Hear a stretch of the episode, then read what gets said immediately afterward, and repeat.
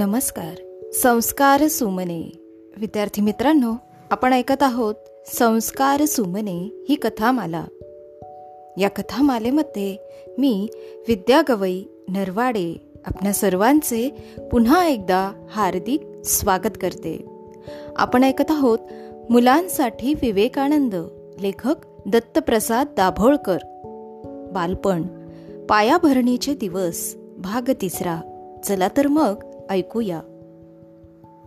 आयुष्य म्हणजे ऊन पावसाचा खेळ. आयुष्यात अगदी नकळत आणि अगदी अचानक. अधेमध्ये मजेशीर वळणं येतात. नरेंद्रचे शाळेतले दिवस मजेत पुढे सरकत होते. वर्ष अठराशे सत्याहत्तर. म्हणजे नरेंद्र चौदा वर्षांचा होता.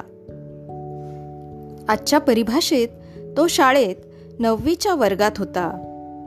वर्षाच्या मध्यावर येणारी आपल्याकडच्या दिवाळीच्या सुट्टीसारखी दुर्गापूजेची सुट्टी सुरू झाली होती. विश्वनाथ बाबूंच्या मनात एक वेगळी कल्पना आली. आपल्या व्यवसायाच्या निमित्ताने विश्वनाथ बाबूंना मध्य भारत आणि उत्तर भारत या भागातल्या दूरदूरच्या ठिकाणी जावं लागत असे. आणि तिथे बरेच दिवस थांबावं लागत असे. त्यावेळी त्यांना आजच्या मध्य प्रदेशातल्या छत्तीसगड भागात रायपूरला एक महत्त्वाचा खटला मिळाला. ते तिथे गेले. आणि त्यांच्या लक्षात आलं की माहिती गोळा करून कोर्टात सादर करण्यात दीड दोन महिने जाणार होते. त्यामुळे आपण भुवनेश्वरींना मुलांसह इथे बोलवून घेऊ आणि नरेंद्रची नववीची वार्षिक परीक्षा होण्याच्या वेळी परत जाऊ.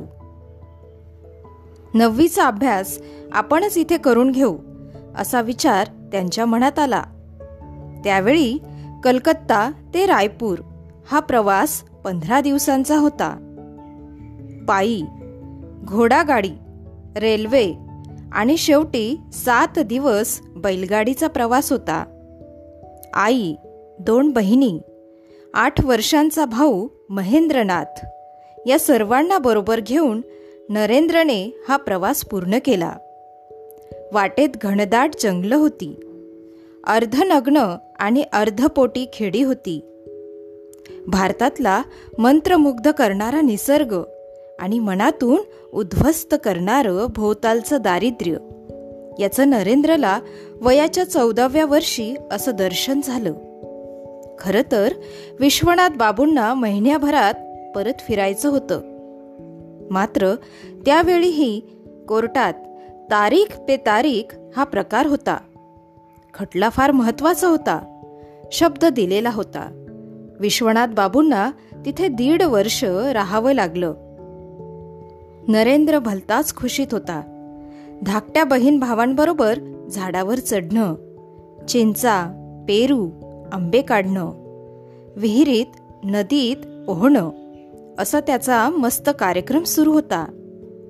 आपल्या ग दी माडगुळकरांची एक अप्रतिम कविता आहे. बिनभिंतीची आमुची शाळा लाखो आमुचे गुरु. विवेकानंदांनी पुढच्या आयुष्यात या दीड वर्षांचं वर्णन असंच केलंय. ते म्हणालेत त्या दीड वर्षात निसर्गाने आणि त्या प्रवासाने मला जेवढं शिकवलं तेवढं मी शाळेत आणि कॉलेजात शिकलो नाही. दीड वर्षाने नरेंद्र वडिलांबरोबर कोलकात्याला परत आला. नववी आणि दहावी या दोन्ही वर्षांच्या वार्षिक परीक्षा दिलेल्या नव्हत्या. त्यावेळी अकरावीची परीक्षा शालांत परीक्षा होती. अकरावीचं वर्ष सुरू होऊनही काही महिने उलटले होते.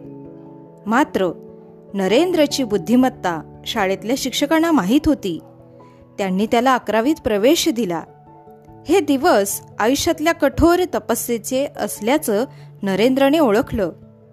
बाकी सर्व गोष्टी विसरून त्याने अभ्यासावर लक्ष केंद्रित केलं. आपण मनापासून ठरवलं आणि मन एकाग्र करून कठोर परिश्रम केले तर आपण आयुष्यात हवं ते करू शकतो. हा विश्वास आपल्याला या सहा महिन्यांनी दिला. असं विवेकानंद बनल्यावर नरेंद्रने सांगितलं आहे. विद्यार्थी मित्रांनो या ठिकाणी आपण थांबूया. उद्या पुन्हा भेटू गोष्टीच्या पुढील भागामध्ये. धन्यवाद.